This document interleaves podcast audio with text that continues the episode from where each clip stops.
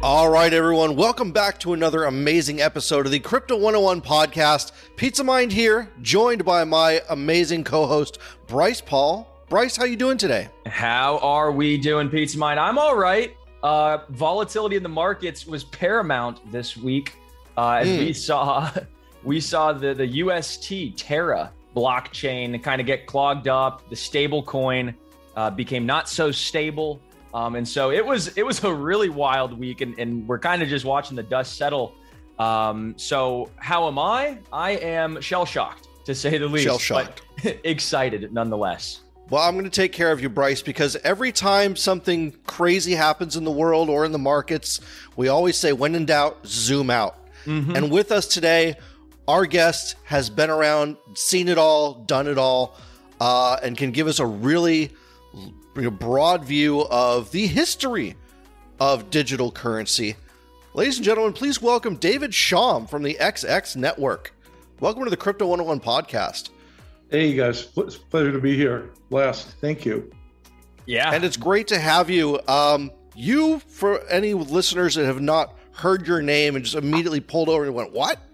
You're essentially the godfather of cryptography itself and one of the very first people to even attempt something like digital cash on the internet all the way back in the eighties. It's true. Yeah, that's right. Yes, my uh, I had the the uh, DigiCash company in the Netherlands, and um, you know uh, the first World Wide Web conference was in CERN. You know where Berners-Lee had created the web, and I gave the first keynote there, wow. and I made a payment from Uh, Geneva to Amsterdam. Was the first eCash payment, and then it was uh, pretty widely reported uh, in all kinds of media, and uh, you know, people started recognizing me in elevators and on the street and stuff, and uh, it was kind of it was a big big deal. The idea that a number could be worth money was pretty uh, revolutionary uh, in those days, and um, you know, but this was a follow-on from work that I'd done at, at Berkeley in the, uh, that was mid-nineties and the early eighties, and um, actually the end of the seventies. Uh, if you can imagine, I, you know, uh, was concerned about privacy and the the whole unfolding digital world and how, you know, how critical it would be to have stuff you could trust and stuff that was private. And so I started working on like voting systems as a kind of little toy kind of, you know, application where some of these issues uh, were present and important in, in a relatively simple form. And, you know, I, I uh, kind of threw together my dissertation, which was like a bunch of computers that all had to vote and only could change keys and do things by, you know, add new nodes and so on by majority rule. So it was kind of like a little blockchain thing that I had going. And if you read my dissertation, which you can see on my website actually now, it was in the library and not, now some people had checked it out, but uh, actually, but it wasn't online until recently. But uh, it actually called, it said uh, chain of blocks, I think, or something like that. But mm. um, before, you know, the web or anything. And, you know, this was about the time that the National Security Agency, the head of it, the new head, decided that there should be no conferences on, on cryptography, no sessions at conferences. It, it cryptography was to be, you know, born classified, like nuclear secrets. And so he threatened to throw the whole book, you know, at anyone who would even think about doing this. So he wrote letters to the, uh, you know, the I triple E and the A C M, the big uh, computer organizations at the time. And so being a graduate student at Berkeley, realizing how important all this stuff would be for the free world, I decided to uh, organize a conference on cryptography. And uh, so I, and I, you know, I stuffed the envelopes. I got the list on a paper printout, never talked about it over the phone. You know, it was printed at the same little printing shop that printed the Free Press in those days down on Telegraph Avenue, mailed it out. You know, there were over one hundred people that showed up in Barbara at the U C E N, actually, Bryce, right there. Look, you yeah. know, gotta look Go Gauchos. The, uh, yeah, exactly. U C S B. And, yeah.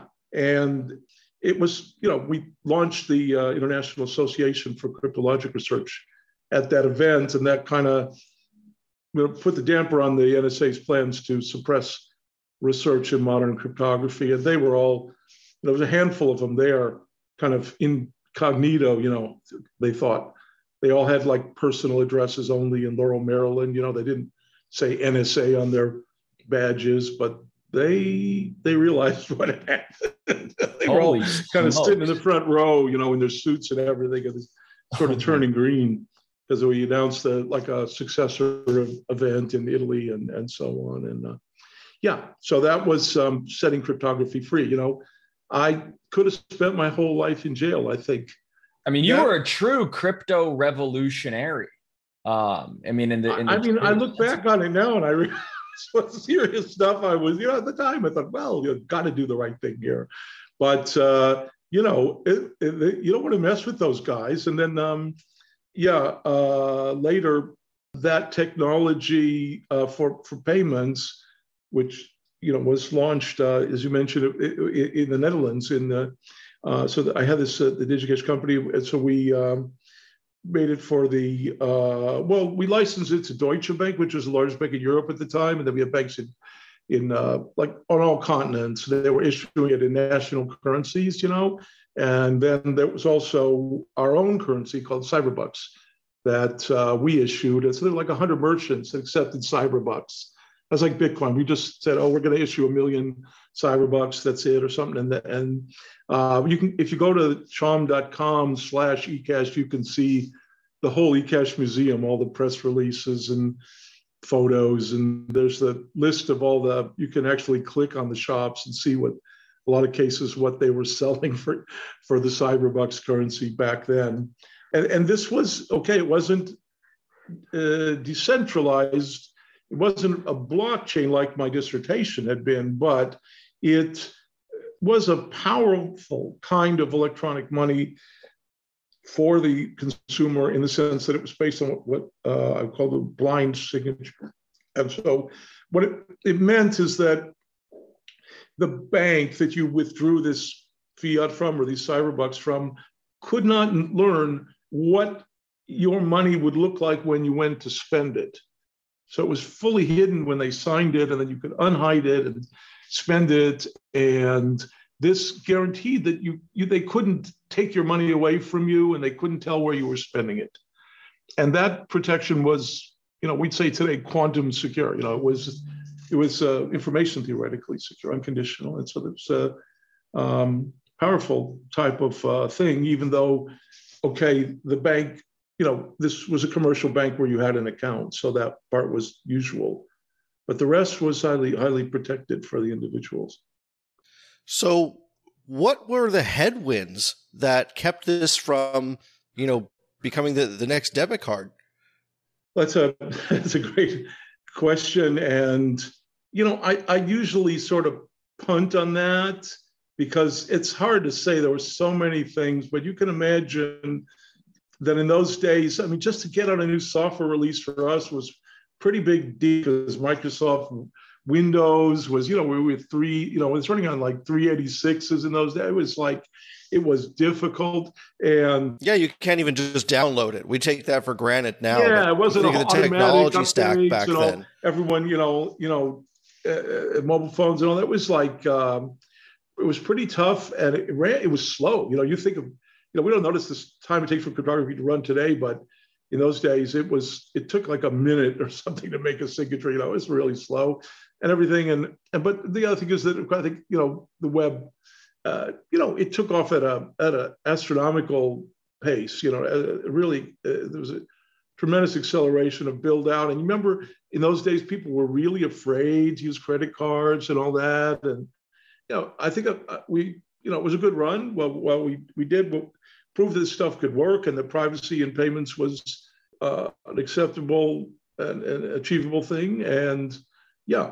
When, when you started, when you started a cryptocurrency, you know, decades ago, um, and you were kind of the only guy doing it. And now fast forward uh, to the two thousands and, you know, Satoshi Nakamoto and all the cypherpunks come around and they make Bitcoin and they, um, they kind of bloom this entire new industry. And then, um, you know, people started forking the code, making other cryptocurrencies, Litecoin, Dogecoin, um, Ethereum comes around with its own uh, new idea of a, a general purpose computing platform for blockchains. And then this entire crypto industry of DeFi and N F Ts blossom. And we have Uh, you know, this kind of vibrant ecosystem of culture and money. And uh, what do you make of all this? Is this the industry that kind of you envisioned, you know, seven, you know, uh, you know, back in the, the seventies and eighties when you were thinking about this stuff, or, or has have things kind of taken a turn? What's your interpretation uh, of where we're at right now? Well, to be extremely uh, frank, uh, you know, the cy- cyberpunks were there, cypherpunks were there, you know, sort of all along, you know, when I was helping them and hosting them and subsidizing them and befriending them and open sourcing. You see, the other thing I didn't mention is the Mix software, which I also created at Berkeley in the in late seventies and and and uh, op- open sourced. And this, it's gone through a whole series of incarnations, like Tor is probably the most famous of them, right? So that's an important... Yeah, Tor is a very popular and important... Yeah, second protocol. Ingredient, basically, uh, for the X X network, right? We have sort of this uh, quantum-resistant blockchain thing and the, the cMix mixed in. Which I, I, I could speak to that, but uh, the point is that... my take on things was always a little different from the, you know, mega libertarian, let's go, you know, shoot some automatic weapons and blow some stuff up in the desert people, uh, you know, who I knew and I was friendly with them, but I wasn't, it was a slightly different group. You know, I was thinking to myself, you know, this is powerful technology. It could really solve the privacy problem. It could empower people in the information age. You know, this is important stuff. Someone should take the tack that maybe it's not something that has to be, you know, done in spite of government. You know what I mean? You know, it, it's like, you know, if the government wants to come after you and shut you down, you know, probably they can. You know, it's really fun if you're a young person and you think, oh, we're going to do this and there's nothing they can do to stop us.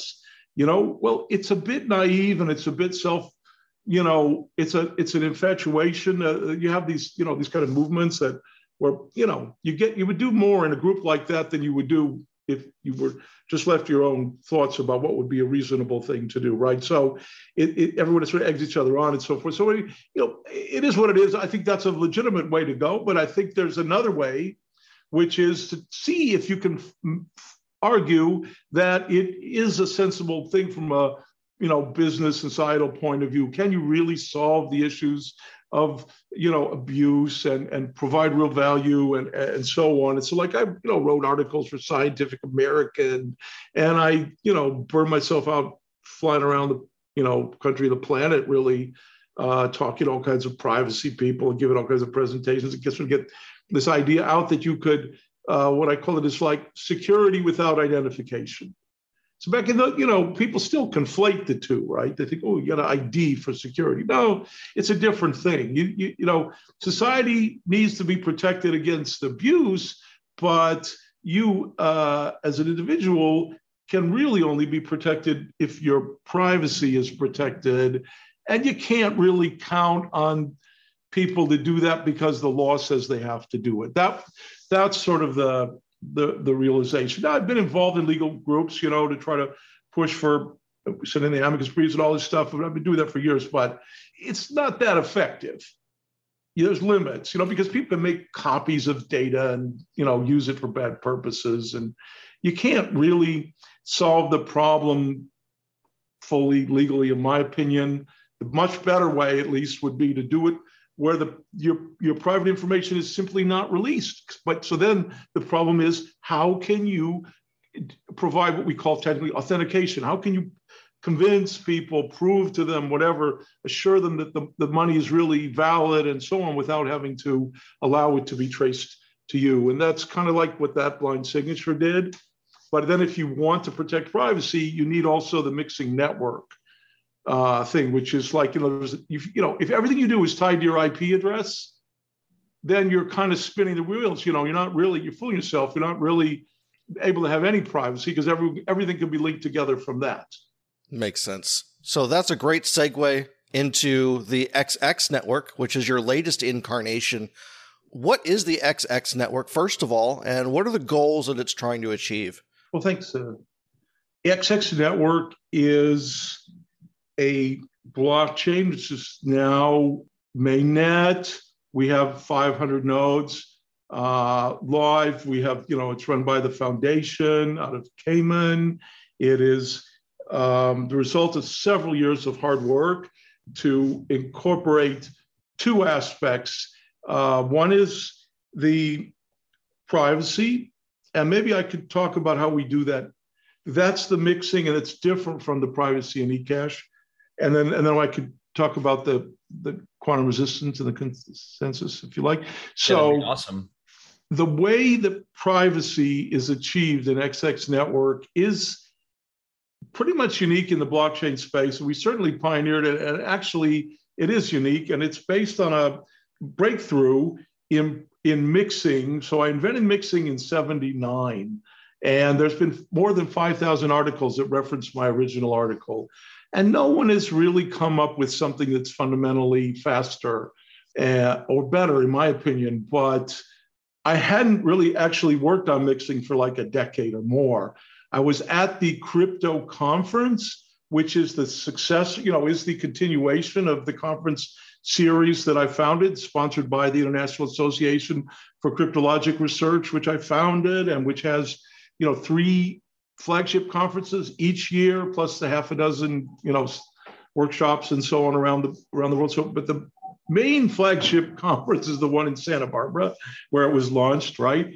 And so I was there, and that was like a couple months after the Snowden announcements, and you know, I was just like kind of shocked by those, because most people in the community thought that I really believed that the government was spying on everyone, and that's kind of the type of person I was. You know, a lot of the people in, in that community work for, you know, defense contractors, they're academics. So they, they, they all figured that I was the one who would, wouldn't be surprised by this at all, but I was shocked. Uh, that, you know, it was never clear to me one way or the other whether the government was spying on everyone or not.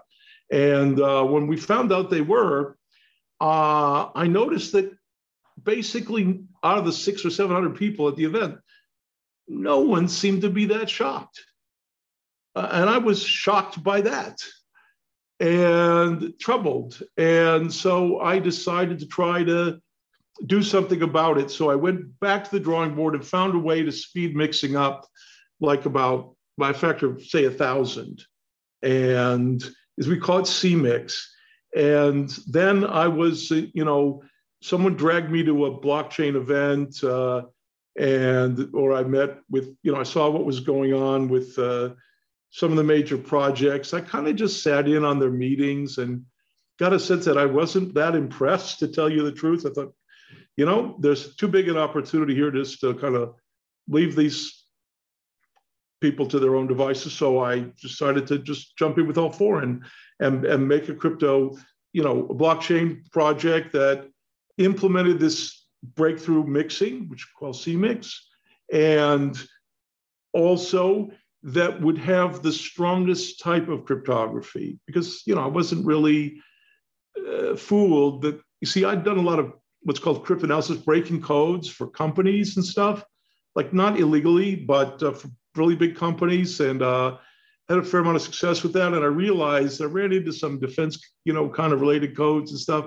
And I could see the difference between this kind of stuff the government uses to protect their own secrets and the rest of the stuff that they they want comp- other countries to use and companies. And uh, so I um, Have they made a movie about your life yet? Because because I would love it, because that sounds awesome. Yeah, well, you wouldn't I could go into a lot of details of the crazy stuff. There were two companies in Switzerland that I visited, and I broke their stuff. It later turned out they were run by the C I A. It's now Uh-oh. public, and Whoopsies. The Swiss are all bent out of shape about it. It's a whole thing, you know. There's a lot of things that I broke. What's called the was called the Swift coder, which is a little blue box that every Swift terminal in the world used for their security. It was an encryption box that was built Oops. by the, this this company, but I had broke the code, and so they had to pay me to fix it. It was the whole thing.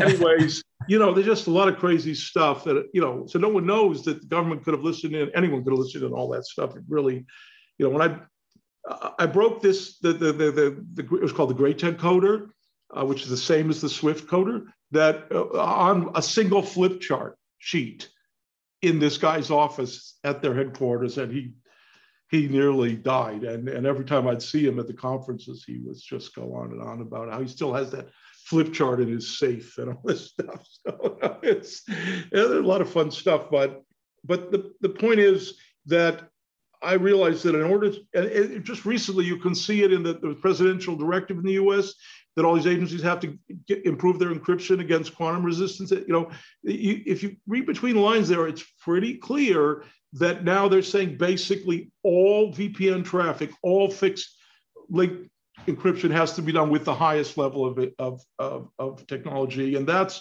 basically, you know, that's basically what I said we would use, and we do use it for our consensus. I mean, so what is X X Network? It's two things. It is a quantum-resistant consensus algorithm that runs at, at thirty-five hundred transactions per second, payment transactions per second, on, on computers that are one-tenth server class, small computers. The cheapest computers you can rent on Amazon, from one hundred to twelve hundred nodes. We demonstrated, ran it for ten days. So it could probably run, it might be able to run ten x faster, Uh, which is pretty much global payments, you know, all you could eat. Uh, if you run it on server class computers, that it scales to any size network. Uh, and its its consensus is quantum resistant and very efficient. And so what that means is it's very difficult to take down. You know, that's one of the issues. If you, you know, governments might have an interest in taking down a cryptocurrency because, you know, this there's a big global sanctions and all this stuff. It's a, it it it's it's quite high stakes. So this is, uh, we've demonstrated, now it's not currently running, but we are gonna cut over to it as soon as we get it ported to Rust, you know, because right now we're running in, in Golang and, and um, I mean, it's in Golang and we're gonna, I'm sorry, I misspoke. We're running, you know, I'm gonna port it to Rust because we're running in Rust now. But uh, so that's the one part of it. And the other part of it is those same nodes are doing the cMix protocol. And this is really interesting because it, it provides a very high grade of mixing. It's like a, every second or half second, there's a single batch. All messages that come in are perfectly mixed together and come out in one batch. So you get an anonymity set with uniform probabilities. No other system can do that. And uh, uh, now has uh, also quantum resistant end-to-end encryption. And we have the, me- the X X Messenger, which is on the iOS, you know, the app, Android and the Apple, uh, you know, app stores. Try it. It, I mean, I use it all the time. It's, it's, it's, it's a great messenger, basic messenger with a group chat and, um, uh, you know, it's highly secure. And if you, if you click on a message, you can see the five nodes that were chosen randomly around the world where your message was routed through, and the, along with a thousand other messages and mixed at each stage. So it's it's pretty fun uh, to see that, and it, it's um, you know so we're we're we've got tens of thousands of users, and we're adding some really cool stuff to it very soon, and we'll probably be announcing that shortly. That will uh, really broaden the the use cases, but it's it's. Hey guys, TiVo here to tell you about the Eufy Video Lock, a smart lock, a two K camera, and a doorbell all in one. That's right, three in one for triple the security. It's easy to install. All you need is a Phillips screwdriver, no drilling required. It gives you keyless entry, so no more fumbling your keys when you have your hands full coming back from the grocery store. No more worry about the kids losing a house key. No more worry about a guest losing the house key or forgetting the passcode on your door. And for Airbnbers, it's a no-brainer as you can change the passcode at will between renters. It has available fingerprint recognition, and it has A I self-learning chips, so the more you use it, the more accurate it's going to be. You will have no anxiety with the battery charging. It is a rechargeable battery, and it lasts around four months, but don't worry, when it's low, it'll give you plenty of weeks' notice, and also it always comes with a physical key as a backup. There's no monthly fee, unlike other brands that charge you a monthly fee to get your backup requirements. Recordings, they're always recorded locally and you will always have access. Customer support for the Eufy Video Lock is twenty-four seven, so you don't have to worry about any issues you have, and it comes with an eighteen-month warranty. What I love about this product is it's truly all-in-one. With the three-in one, you don't have to go out and buy multiple parts. It's all in this package with the Eufy Video Lock. So if you're interested in learning more, go on Amazon and search Eufy Video Lock. That's E U F Y Video Lock, or visit eufyofficial.com slash Video Lock. Again, that's E U F Y Video Lock. Eufy Video Lock. Get complete control over your front door. Spring is in the air at Littleton Coin Company, and we want to help you brighten your collection. Visit us at littleton coin dot com all month long to enjoy fifteen percent off your purchase. With a wide selection of coins, paper money, supplies, and more, Littleton Coin Company has something for every collector's taste. Use promo code SPRING at littleton coin dot com for fifteen percent off your purchase all month long. Restrictions apply. Littleton Coin Company, serving collectors since nineteen forty-five. When you need mealtime inspiration, it's worth shopping Kroger, where you'll find over thirty thousand mouthwatering choices that excite your inner foodie. And no matter what tasty choice you make, you'll enjoy our everyday low prices, plus extra ways to save, like digital coupons worth over six hundred dollars each week. You can also save up to one dollar off per gallon at the pump with fuel points. More savings and more inspiring flavors make shopping Kroger worth it every time. Kroger, fresh for everyone. Fuel restrictions apply. Uh, it's it's unique in that, you know, every major messenger out there, the people who operate it know who's talking to whom and when, and often from where, and who your friends are. They have your whole your whole contact list. None of that applies to X X Messenger. It that all stays, you know, what goes on in the phone stays in the, never leaves the phone. Your phone. So we don't, we, there are no contacts or upload. There is no, there, there. We don't have a central server. It's all totally distributed across, you know, five hundred nodes. Sounds like my kind of product. By now, you've probably heard all about cryptocurrencies like Bitcoin, and you might have even already started investing in them. But did you know that you could invest in cryptocurrencies through your retirement account?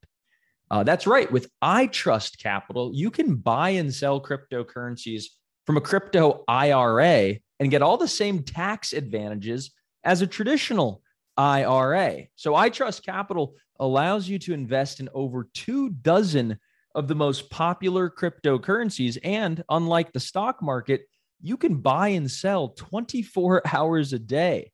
The iTrust Capital platform is easy to use, and it only takes a few minutes to create your account.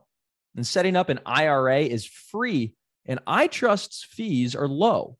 It's time to start taking control of your financial future. And with iTrust Capital, you can get all the tax benefits of a retirement account while investing in crypto. So visit itrust.capital slash crypto 101 to start investing today. Again, that's iTrust. Dot capital slash crypto 101. Taxes and conditions may apply, fees apply, and cryptocurrencies are a speculative investment with risk of loss. And iTrust Capital Incorporated does not provide legal investment or tax advice. Consult with a qualified legal investment or tax professional.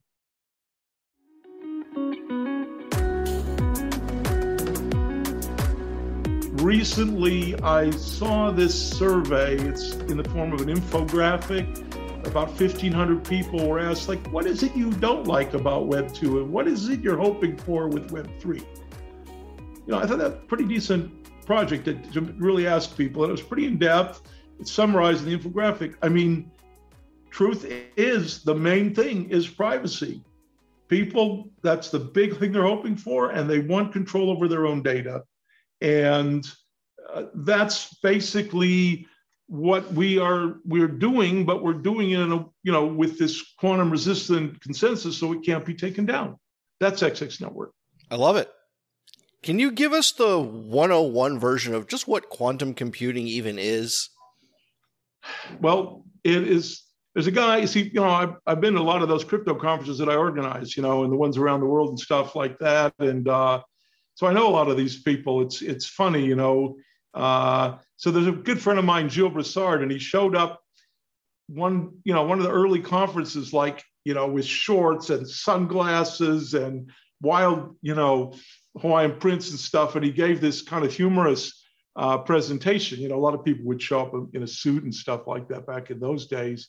And this was, he introduced quantum cryptography, which, so this was kind of the early days. They, Charles Bennett, he had collaborated, so on and so forth. It's quite interesting. So I'm involved in that stuff from the very early stages, but what the Shor algorithm, you know, was just like a breakthrough, just a crazy thing that showed that if you have this factoring or some kind of, you know, very systematic encryption algorithm, you can break it with a quantum computer all day long and real easily. And that that's the shocking thing. So so-called public key cryptography, the kind of cryptography you choose wide, widely, all the, you know, the crypto in, in the major blockchains, it's all of that ilk, all trivially broken with a quantum computer. Of, you know, you have to have a big enough one, but it will break it, no problem. And that's something that, you know, it's it's it's un, un, unanticipated, and it's not easy to fix. You know, a lot of times you say, oh, we'll just substitute the, you know, the encryption algorithms. We'll just switch that library. Oh, it's all very modular. You know, that's a lot of, uh, you know, whatever. That's that's done really true. When you try to build a, a, a blockchain that has s- strong quantum resistance, like the kind that Biden said all federal agencies have to use for their, like, V P Ns and stuff, like, right away. Uh, if you read the, the, the presidential directive, I mean, this is serious stuff. I didn't hear about you, that. You, that's that you can't just add that on. It's a whole different approach. So we had to just come up with a special way to to uh, make these so-called compact endorsement signatures so that it's efficient enough, because it's very clunky stuff. And so we have also in X X Network now, the coins are the wallets uh, actually hold quantum resistant keys in reserve. So we're not using them operationally, as I mentioned, but they are there behind the scenes as a backup uh, in our system. And people have been very interested in that technology. So you you don't have to pay the price for, you know, right now, but it, you you always have them uh, to fall back on. So uh, that's that's um, something we have. Um, you know, I'm you just meant you just mentioned the uh, the Biden. Um, you know, sort of encouraging all, or not encouraging, but basically it's a, a national security memorandum promoting, yeah. uh, you know, everybody has, to, and, and, and he's describing these things called cryptanically relevant quantum computers, C R Q Cs. And, and they basically sound, they basically sound like um, W M Ds, uh, but yeah, just electronic. No, it's serious stuff, believe me. And don't forget, you know, China might be very well ahead of the U S in this stuff. And it it's, you know, if you, you know, there's, there's actually two of those uh, directives, and look at, wow. you know, the, the, you'll read that there that the all the the national security relevant stuff is not even covered in this. So for the stuff they really care about, that's a whole different level, not even touched on. But then for the all the basic communication, they want this highest level. And then, okay, you know, every agency that, you know, maybe have an encrypted website or something, you know, they can fix that. They got plenty of time. They can adapt the uh, the national the standards. But don't be fooled by the dates in there. Don't forget the, you know, the, I mean, this all has to be reported now to the National Security Council. I mean, it's a big deal. And I think a lot of this is probably uh, stemming from the, you know, the increased geopolitical tensions between Russia and America. Um, do you have any thoughts on that, maybe? Well, uh, I mean, to me, you know, this sort of soft power and this sanctions thing, you know, if you're into geopolitics, that's the big thing these days, right? And so the big workaround for that is cryptocurrencies. And all these countries, including the U S, have said they're going to have their own.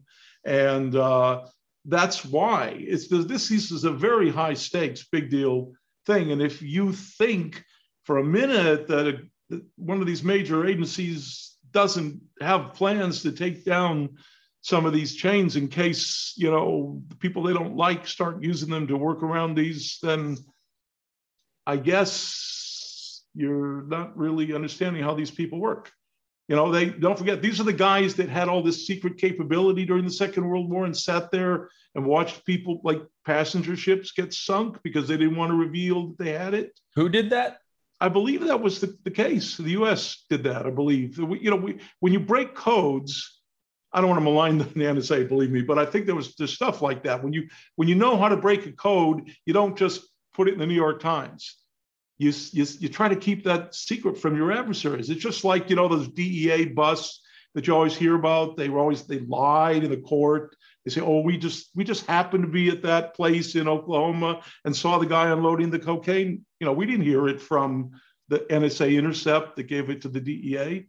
You, you heard about that whole controversy? There's just It's just, it's no. It's all about hiding, you know, this capability, whatever. That's part of their culture, and that's what enhances its, you know, it's, uh, it's the I art guess, of war. You know, maybe if less, you know, assuming your the other con- your adversaries don't know that you have it, maybe that's, I don't know. I don't know. I, I don't well, bother yeah. myself with all that stuff, but I mean, you just see it all over the, you know, I see it all over the media. It's it's like a it's it's a huge uh, huge issue.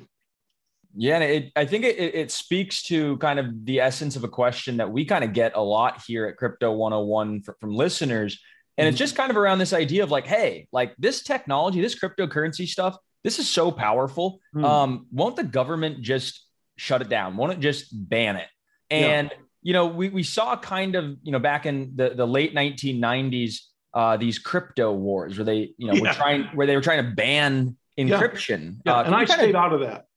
Ah. So, yeah, but I was I was in the I almost went to you know jail or whatever for setting crypto free, but then I just stepped back from the crypto wars because I was more into the privacy thing than the actual encryption. But then after the Snowden revelations and seeing the reaction of my you know the colleagues in the community to it, I decided to come back in and really you know try to do something, try to make something that could be used mobile phone to mobile phone, you know. Something yeah. that would would actually allow the public to use mixing technology to hide their their uh, associations, you know, from from the government. Because you know, see, in you know, in, in intelligence work against that's aimed at, at at any kind of organization or the public, what's much more interesting is to see who talks to whom and when and from where, than to the data, than what they say, because real. Spies will just kind of speak in code and lie and misdirect you, and you know. But who you talk to and when, you know, that stuff does not lie. And it's it's it, historically it's been much more manageable, you know, data capture. And uh,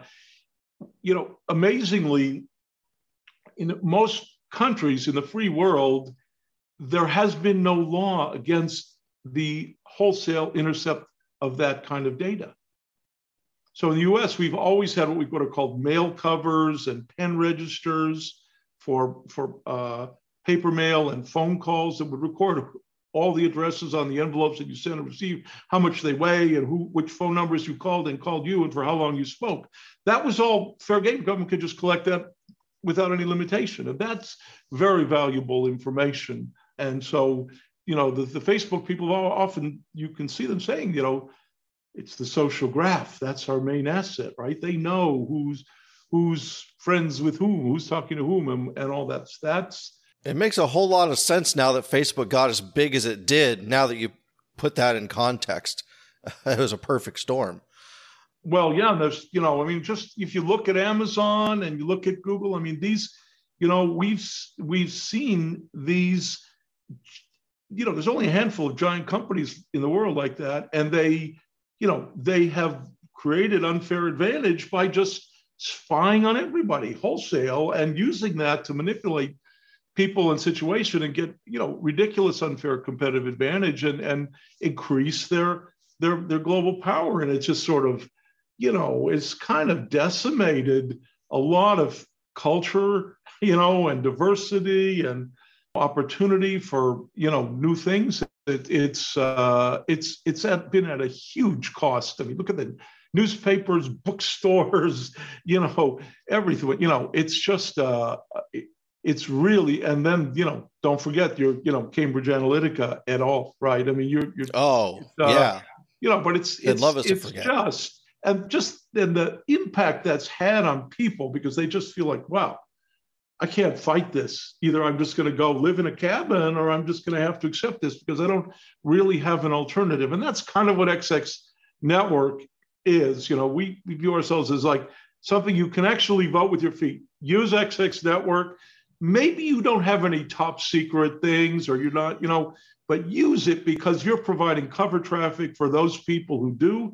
If you believe this is important, use it and support it. And, you know, then maybe someday you might need it. It'll be there for you. Well, that's amazing. Um, and there's a lot of different people that are in our audience, aside from just the one oh one listeners. There's a lot of founders in crypto that I was surprised and pleased to find out that actually listen to this podcast on a regular basis. Mm. If someone wants to build on top of the X X Network and build something more aside from that messaging app or utilize it somehow, what's the best way for them to get involved and just what can be built on your protocol? Okay, well, let me just, I will address that. And I just, I should probably preface my comment by saying, you know, you can run a node and you can stake and all that stuff. It's all good. So, you know, it's a, it's quite a vibrant uh, community. And we, the truth is we have opened the A P Is to the cMix pub and, you know, they're public and open source and everything for a long time. Better, better part of a year. Not that many people have taken us up on writing stuff for it that we know of. Because that's one of the things, you know, people could be offering services on the network and we wouldn't see it.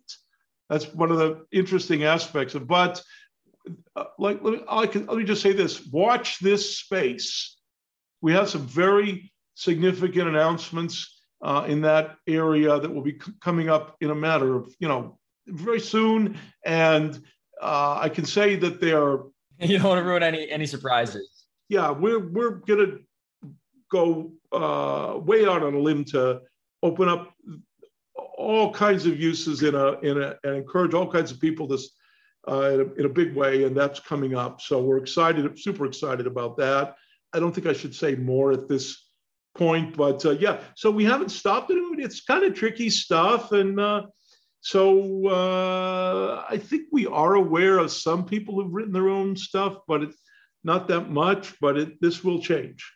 Okay. Well, I'm, well, I'm excited. And, you know, one of the things I kind of think about sometimes is, you know, w- with Bitcoin and Ethereum, you know, is, is this technology that you built, is this something that you could build, you know, a secure messaging system on top of Bitcoin or Ethereum who, who kind of already have, you know, a huge holder base and they have, you know, the regulatory kind of clarity and, you know, they're these awesome platforms. Um, would it, would a system like X X Network be able to run on top of Bitcoin or Ethereum? And what would you kind of think about something like that? Well, let me just say that, you know, I've been in conversations with Vitalik and some core devs for Bitcoin on this kind of thing for since twenty seventeen, I think. And um, prob- I mean, to be really frank, it's probably easier to, you know, build a new thing that's, I mean, our, our you know, thirty-five hundred, thirty-five thousand, let's say, transactions per second. You know, that's that's Alipay, WeChat, and Visa all rolled into one, I believe. You know, that is global electronic payments. Got it covered. You know, that's a, That's miles away. That's a big step up from what those. So, um, you know, uh, we've had a lot of conversations about side chains and this and that. Yeah, there's a lot of these layer twos. Really, used, you know, I don't want to disparage anything, but I would, you know, you know, it's like in the security, you know, in the security and privacy worlds, both, there is a kind of generally very strongly believed principle that's more or less parallel, which is you can't add it on, you got to build it in. I like that. That's a good saying. Yeah, it's really, you you run, you know, it's, it, I mean, obviously it can't be absolutely true, but it is, it's, it is generally what people think. And uh, there's a lot, there's a lot to it. And so. Yeah. And I, the only reason why I really ask is just because it's, you know, it's so easy for a user Uh, who's already on Ethereum just to bridge over to a, a layer two network that's using um, you know, zero knowledge proofs, um, and it already has kind of that privacy built into it. But I guess, you know, it's not the same level of privacy and mixing and uh, you know, quantum security. So it, it you know it really maybe does you know necessitate that ground up, but it just seems. Well, make um, no mistake, what we provide is is real privacy. You know, the, your I P address is stays with you, and that's something that can, as I mentioned earlier, undo all kinds of privacy that you might have out there. So you could use some fancy little tricky things, but it's not really going to s- solve the, the the privacy problem. And you know, uh, you know, the kind of transaction flow I'm talking about is like, you know. Uh, You know, don't forget the Satoshi vision, right? Which was, you know, payments really. It's it's not just the. So it's, I think, you know, and there's another thing. I don't want to really comment on it, but it is a public fact that uh, there's something called Liquifinity. Uh, Liquifinity, you can look it up and see that I'm associated with it, and um, it's, you know, it is a it is a a way to do cross-chain Um, Uh, payments in a secure manner. And I think, I think when you start, if to combine something like that with some of these very established kind of more on the store of value, but not really with the transaction bandwidth, uh, then I think, you you know, it's uh, possible to make a really ideal kind of convenient integrated mechanism. I don't, I don't know if that's too yeah. sketchy, but you, you you sort of get my drift, Bryce? Or? Yeah, absolutely. Oh, okay. Yeah. yeah. And, you know, I, I'm curious, is there anything else kind of a, that's about the X X network that we missed? You know, something that we didn't ask that you want to make sure the audience knows before we uh, get to our closing questions? Uh, yeah, I'm just mulling that over. I mean, I, oh, I yeah, think yeah, I have covered the stuff that's out there. Uh, but, you know, I, as I said before, watch this space. You know, in the next short period of time, there's we'll, we'll be announcing some major uh, ex- expansions of scope and integration that I think will, you know, provide tons of avenue for developers. And really, uh, I mean, to my perspective, X X Network, you know, I mean, you could say, I don't want to, I've heard it said that maybe I'm the guy who's been working on Web three for like forty years. Yeah. And a handful of years ago, I said that X X Network was going to be, you know, the thing that would really take Web three to the public, even though that terminology wasn't floating around at that moment. And so uh, I I believe that uh, we have the the uh, opportunity to really make a, a full range of of useful things available to the general public without them having to even be involved in some of the messier, you know, mechanics of blockchain stuff. Uh, but that's not to say that we're going to leave the, you know, the community behind. But we we can offer Web three to everybody on the on the planet, and that's kind of the vision. And it's not as, you know, it's. We have the technology to do it, and we we intend to do it. So, yeah. well, yeah, that. So I guess I, I should have said that.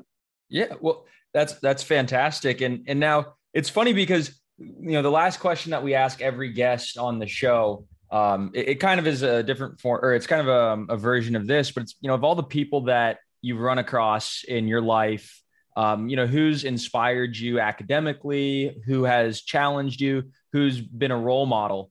Um, so I'm going to ask you that question, but it's funny because most cryptographers and computer scientists would probably say you.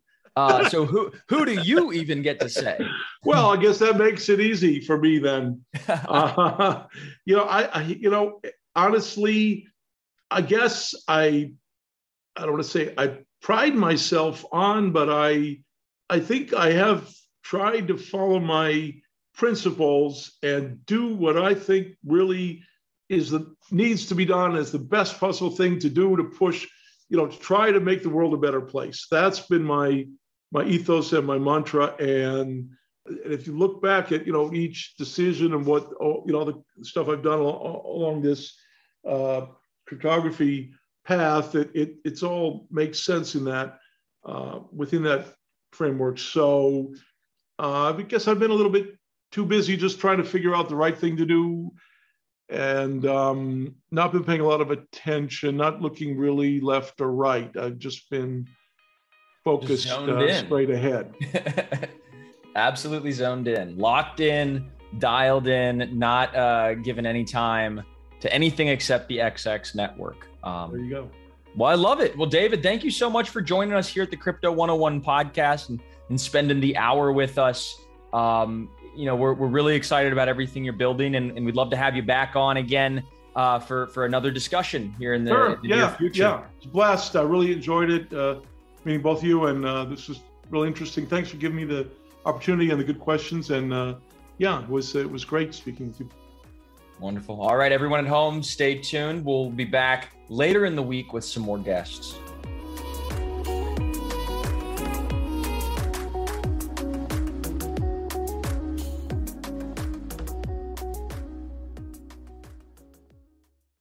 Introducing WonderSuite from Bluehost dot com, the tool that makes WordPress wonderful for everyone.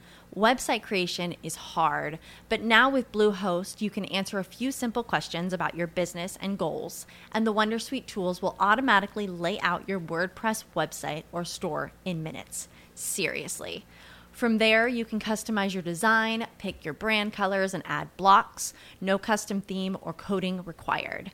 You'll get content suggestions that you can keep or revise, and with Yoast S E O built in, we automatically help you get found in search engines. From step-by-step guidance to suggested plugins to an A I-powered help bot, our built-in tools make WordPress wonderful for everyone. Whether you're a beginner or a pro, you can join over two million Bluehost users. Go to bluehost.com slash wondersuite. That's bluehost.com slash wondersuite. When you need mealtime inspiration, it's worth shopping Kroger, where you'll find over thirty thousand mouthwatering choices that excite your inner foodie. And no matter what tasty choice you make, you'll enjoy our everyday low prices, plus extra ways to save, like digital coupons worth over six hundred dollars each week. You can also save up to one dollar off per gallon at the pump with fuel points. More savings and more inspiring flavors make shopping Kroger worth it every time. Kroger, fresh for everyone. Fuel restrictions apply.